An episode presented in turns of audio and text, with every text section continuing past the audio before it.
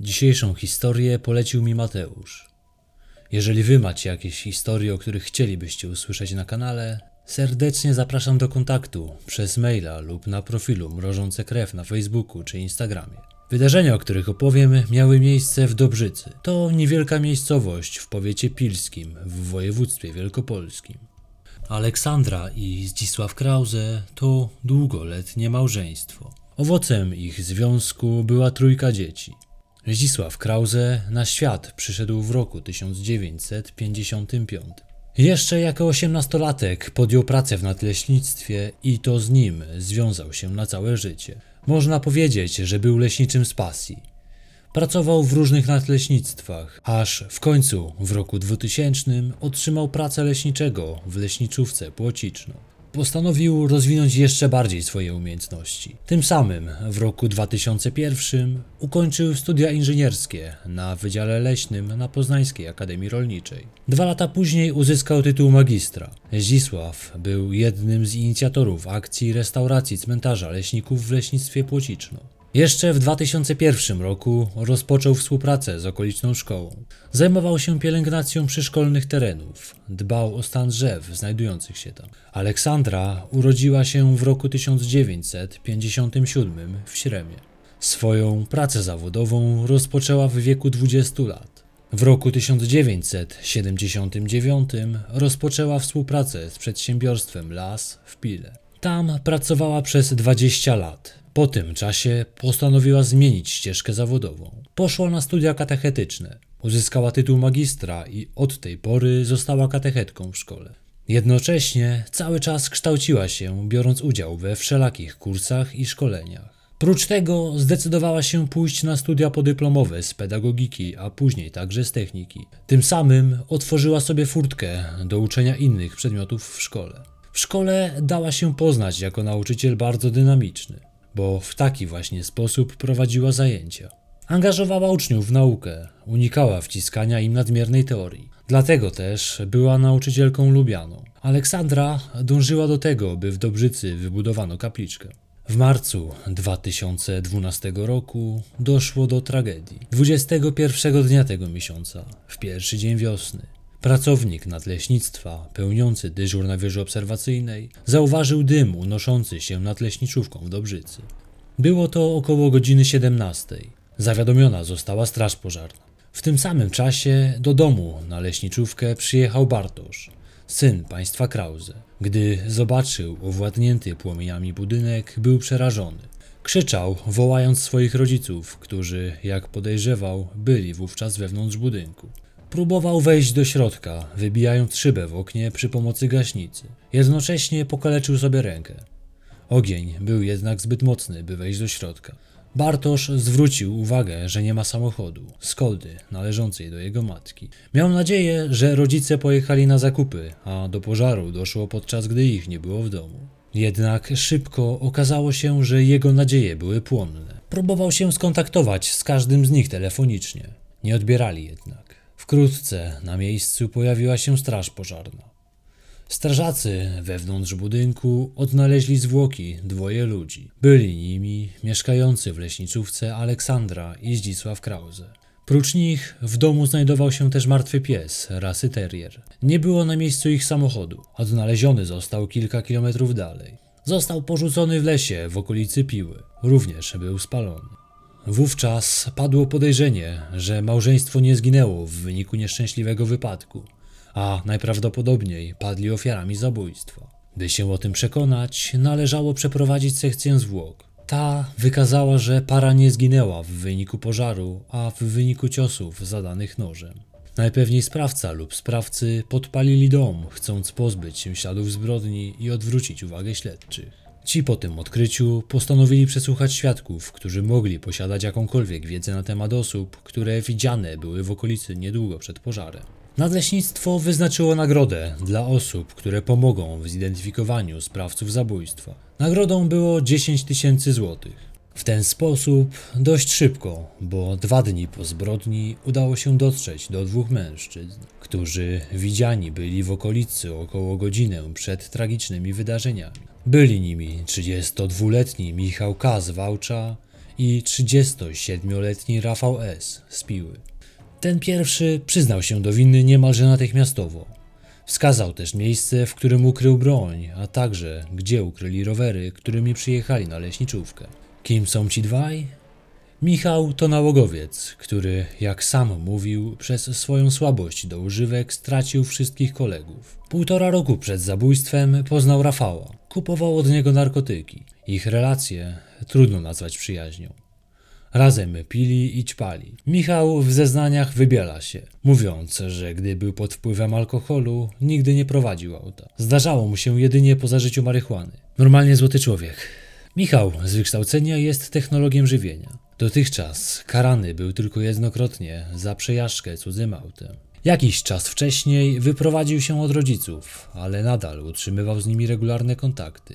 Kobieta, która jego zdaniem była jego dziewczyną, uznała, że łączy ich tylko relacja koleżeńska. 22 marca, czyli dzień po zabójstwie, to ona zawiozła go do kantoru, gdzie wymienił obcą walutę na złotówki. Dał jej 400 złotych, z których połowę kazał przekazać jego rodzicom. Druga połowa miała być przeznaczona na paliwo do auta. Rafał natomiast na swoim koncie miał znacznie więcej przewinień niż jego młodszy kolega. Łącznie na koncie przed zabójstwem miał już 8 wyroków. Głównie skazywany był za przestępstwa przeciw mieniu. Mężczyzna ma jedno dziecko, jednak nie wychował go, a i do płacenia alimentów niespecjalnie się poczuwał. Mężczyźni w trakcie przesłuchań wyjawili, że był z nimi jeszcze jeden mężczyzna. Nie pamiętali jednak jak się nazywał, ale na pewno miał pseudonim Siwy. Zeznania świadków nie wskazywały na udział trzeciej osoby, ale należało dany trop sprawdzić. Tym samym policja postanowiła przesłuchać mężczyznę, o którym mowa. W ten sposób dotarli do Mirosława S., na którego znajomi wołają Siwy. Tutaj doszło do szeregu kuriozalnych sytuacji. Pewnego dnia o godzinie 6 rano policja weszła siłą do jednego z domów. Skuli mężczyznę. Jednak szybko zorientowali się, że to nie ten, którego szukają. Następnie udali się do kolejnego budynku. Tam również wkroczyli, nie patyczkując się z nikim. Weszli do domu, gdzie zastali korzystającego z toalety mężczyznę. Najpierw obrzucili go bluzgami, krzyczeli, by się nie ruszał i celowali do niego z broni. Po czym znów stali sobie sprawę, że to również nie jest ten człowiek, którego szukają. Mówi się, że do trzech razy sztuka. I faktycznie trzecia interwencja doprowadziła jednostkę do Mirosława S., pseudonim Siwy. Mężczyzna mieszkał nieopodal miejsca, w którym dwaj pozostali sprawcy porzucili auto. Mirosław został doprowadzony na komendę w Pile, gdzie rozpoczęto przesłuchiwanie go. Tam funkcjonariusze nie mieli zamiaru się patyczkować. Byli brutalni. Rzucali mięsem i nie obchodzili się z zatrzymanym mężczyzną jak z jajkiem. Mirosław przekonywał ich, że doszło do pomyłki, jednak nikt go nie słuchał. Kazano mu klęczeć na ziemi przed szafą i przyznać się do tego, co zrobił. Gdy mężczyzna usiadł, jeden z funkcjonariuszy uderzył go i powiedział: Gnojku, nikt nie kazał ci się ruszać. To jednak nie koniec nadużyć, jakich dopuścili się funkcjonariusze. Jeden z przesłuchujących nadepnął Mirosława na jądra i pytał się go, czy teraz zmiękł i już wszystko opowie. Grożono mu, że jeżeli się nie przyzna, to pójdzie siedzieć na długie lata. Tylko przyznanie się miało być nadzieją na ujrzenie kiedykolwiek wolności. Mówili, że jeżeli się nie przyzna, to dożywocie ma jak w banku. Przyznanie się zapewni mu 25 lat więzienia. Jeżeli tak wyglądają w Polsce przesłuchania, to tym bardziej boję się o sprawiedliwość w tym kraju.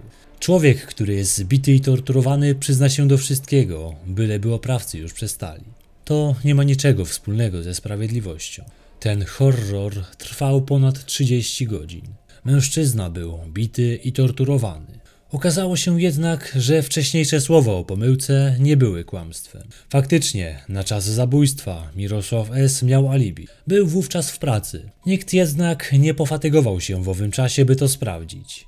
Śledczy już swoje wiedzieli. Dopiero po 30 godzinach zdali sobie sprawę, że są w błędzie. Mężczyznę wypuszczono z aresztu bez żadnego przepraszam czy do widzenia, ale nie udał się do domu. Musiał pojechać do szpitala ze względu na stan, w jakim był. Tam stwierdzono u niego wstrząśnienie mózgu, a także pęknięcie błony bębenkowej oraz wiele otarć i zadrapań. Wskutek traumy, jakiej doznał przez te wszystkie wydarzenia, mężczyzna na tydzień trafił na oddział psychiatryczny. Tam zaobserwowano u niego depresję i myśli samobójcze. Jak doszło do owej pomyłki? Tak jak i do pozostałych. Ktoś bardzo nie przyłożył się do swojej pracy. Owszem, Mirosław S. miał pseudonim Siwy, ale to nie o nim mówili Rafał i Michał. Przyznam, że sam w swoim życiu znałem dwóch Siwych. Ciekawe, czy gdyby pochodzili z tamtych okolic, również byliby narażeni na wizytę panów w kominiarkach. Tak samo ich sąsiedzi. Kilka dni później mężczyzna złożył zawiadomienie do prokuratury odnośnie tego, jak został potraktowany przez funkcjonariuszy. Chciał ukarania ludzi, którzy wyrządzili mu krzywdę. Przesłuchano wszystkich policjantów biorących udział w zatrzymaniu i przesłuchiwaniu Mirosława. Wszyscy oni wypierali się, jakoby zrobili mężczyźnie krzywdę, bądź dopuścili się naruszenia regulaminu. Po trwającym pół roku postępowaniu sprawę umorzono. Można by rzec, że zamieciono ją pod dywan. Okazało się, że tak naprawdę żadnego siwego nie było. To był tylko wymysł jednego z zabójców, który chciał w jakiś sposób zrzucić odpowiedzialność za zbrodnię na kogoś innego. Motyw zbrodni był rabunkowy. Sprawcy z leśniczówki zabrali trzy sztuki broni myśliwskiej, a także amunicję. Prócz tego także pieniądze. 200 euro i 100 dolarów, które potem wymienili w kantorze. Obaj mężczyźni mieli problemy finansowe. Michał niedawno stracił pracę. Owego wieczoru wsiedli na rowery i postanowili, że kogoś okradną. Tym samym trafili na leśniczówkę i to właśnie w niej upatrzyli cel, który pomoże im odbić się finansowo. Policji udało się odzyskać trzy skradzione sztuki broni, a także amunicję. Po dokonanej zbrodni Michał i Rafał, jakby nigdy nic, udali się na zakupy. Jak doszło do śmierci małżeństwa na leśniczówce, mężczyźni zabrali ze sobą nóż. Zabrał go na akcję dokładniej Rafał. Od razu wiedzieli, że będą chcieli pozbawić życia osoby, które będą w środku. Świadczyć o tym może fakt, że nie pofatygowali się, by zasłonić swoje twarze. Musieli wiedzieć, że ktoś jest w środku. Po podwórku biegał pies rasy wyżeł, a przed domem stał samochód. Jak gdyby nigdy nic, zapukali do drzwi. Te za moment otworzyła Aleksandra. Michał zapytał, czy mogą kupić drewno. Kobieta wpuściła mężczyzn do środka. Leśniczy są zobowiązani przyjmować petentów, zatem musiała ich wpuścić. Potem wydarzenia potoczyły się bardzo szybko. Najbardziej prawdopodobna wersja wydarzeń była taka, że jeden ze sprawców zadał jej cios od tyłu zaraz po tym, gdy ta wpuściła ich do środka. Wówczas miałaby stracić życie jeszcze w korytarzu. Jej mąż chwilę później w salonie. Niezależnie od tego, jakie były okoliczności śmierci dwójki małżeństwa, po zabójstwie mężczyźni przeszli do przeszukania domu. Gdy zabrali to, co miało dla nich jakąkolwiek wartość, postanowili podpalić leśniczówkę. W ten sposób chcąc upozorować śmierć w wyniku spłonięcia. Zdzisław kolekcjonował wódki w ozdobnych opakowaniach. Następnie zapruszyli ogień. Zabili też psa, który najwyraźniej im przeszkadzał bo z pewnością nie stanowił większego zagrożenia z racji na swoje rozmiary. Drugi z psów owego dnia się zgubił, jednak po jakimś czasie został odnaleziony. Po podpaleniu zabójcy zabrali auto zamordowanego małżeństwa, a następnie spalili je kilka kilometrów dalej. Rowery, na których przyjechali, ukryli. Michał K. nie był konsekwentny w składanych przez siebie zeznaniach. Początkowo przyznał się jedynie do bicia pięściami kobiety. Na innym przesłuchiwaniu stwierdził, że raz ugodził nożem Zdzisława. Przed sądem znów wszystkiego się wypierał. Rafał natomiast konsekwentnie od początku procesu nie przyznawał się do niczego. Zdzisław wraz ze swoją żoną zostali pochowani na cmentarzu leśników który kilka lat wcześniej odrestaurował. Zostali pochowani obok leśniczego i jego żony, którzy również zostali zamordowani w tej samej leśniczówce. W roku 1945 mordu na nich dokonali sowieccy żołnierze. W trakcie śledztwa Rafał S. próbował wmówić przesłuchującym go, że nie było go w pobliżu leśniczówki w momencie, gdy doszło do zabójstwa. Jednak skonfrontowany z materiałem dowodowym nie mógł się tego wyprzeć. Wówczas zmienił swoją wersję wydarzeń. Z niej wynikało, że feralnego wieczoru jeździł po lesie szukając miejsca, w którym będzie mógł uprawiać narkotyki. Michał K. natomiast próbował umniejszać swoją rolę w całym zajściu, choć ostatecznie przyznał się, że również on zadawał ciosy. Syn państwa Krause przed ogłoszeniem wyroku mówił wprost, że jedyna kara, jaka byłaby satysfakcjonująca, nie jest już w Polsce wykonywana od lat. Będzie się musiał zadowolić najwyższym wymiarem, jaki jest możliwy, zatem dożywociem i na taki wyrok właśnie liczył.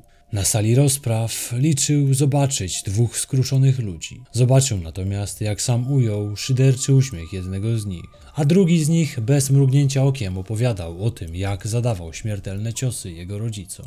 Na rozprawie tyle do powiedzenia mieli obaj oskarżeni. Rafał S. powiedział: Wysoki sądzie, jestem pomówiony przez Michała K. Oskarżono mnie bez żadnego dowodu. Prokurator wmówił krewnym nienawiść do mnie. Jedyne czego żałuję, to tego, że poznałem Michała, bo gdyby nie to, dziś byłbym wolnym człowiekiem. Natomiast Michał K. powiedział: Nie jestem mordercą, ale zgadzam się na najwyższy wymiar kary. Moje życie to picie. Dość już świństw narobiłem. Ja czuję się również winny. Tutaj słowo przepraszam nie pasuje, przykro mi. Sąd nie miał wątpliwości co do winy obydwu oskarżonych. Usłyszeli oni najwyższy możliwy wyrok. Obaj skazani zostali na dożywotnie pozbawienie wolności. Skazani zobowiązani zostali do zapłaty po 300 tysięcy złotych za dośćuczynienia do każdego ze spadkobierców, a także do zapłacenia 74 tysięcy odszkodowania za zniszczone mienie. Michał K. nie próbował odwoływać się od decyzji sądu. Co innego Rafał, jednak jego apelacje nie przyniosły zmiany werdyktu. Leśniczówka, która spłonęła, została przeznaczona do rozbiórki. Cmentarz, na którym spoczęli Zdzisław i Aleksandra, dziś uchodzi za jeden z najpiękniejszych, a zdaniem wielu najpiękniejszy cmentarz leśników w Polsce. Tragedia rodziny Krause nie skończyła się jednak tylko albo aż na śmierci Aleksandry i Zdzisława. Serce ich najstarszego syna nie wytrzymało tej tragedii i niedługo po śmierci rodziców również on odszedł z tego świata. Ich córka, która była w ciąży, poroniła, co również było wynikiem stresu związanego z tragedią, jaka im się przytrafiła. Rafał i Michał o zwolnienie warunkowe będą się mogli ubiegać dopiero po upływie 35 lat. Starszy syn zamordowanych, jeszcze zanim stracił życie, nalegał, by sąd napiętnował oskarżonych, publikując ich wizerunek. Na to żądanie sąd nie przystał, zatem ich nazwiska i twarze muszą pozostać niejawne. Niesłusznie oskarżony Mirosław skutki brutalnego potraktowania go przez policjantów najpewniej odczuwał będzie do końca życia. Jeżeli nie te fizyczne, to na pewno psychiczne. Bezpośrednio po tych wydarzeniach mężczyzna się zmienił. Stał się lękliwy, odwołał zaplanowany wcześniej ślub. Domagał się zadośćuczynienia od policji w wysokości 60 tysięcy złotych. Nie wiem z jakim skutkiem. W tej historii bulwersujące są motywy, jakie kierowały sprawcami tego bezsensownego zabójstwa, ale także i sposób, w jaki potraktowali oni swoje ofiary. Osobiście odczuwam gniew na myśl o tym, jak w bezmyślny sposób, bez żadnej refleksji, policja brutalnie potraktowała człowieka, który ze sprawą nie miał nic wspólnego. Wystarczyły słowa jednego z bandytów i kompletny brak profesjonalizmu policji i niewinnemu człowiekowi zniszczono życie. Na miejscu Mirosława mógł być każdy z nas, chociażby ja. Po pierwotnym umorzeniu sprawy pobicia, sąd zalecił ponowne jej przeanalizowanie, by ustalić, kto stał za pobiciem Mirosława. Niestety nie wiem, jaki był wynik tej analizy. Do dziś nie doczytałem się nigdzie, by wobec kogokolwiek zostały wyciągnięte konsekwencje. Tyle z mojej strony na dziś. Dziękuję Wam, że jesteście ze mną i do usłyszenia już niedługo.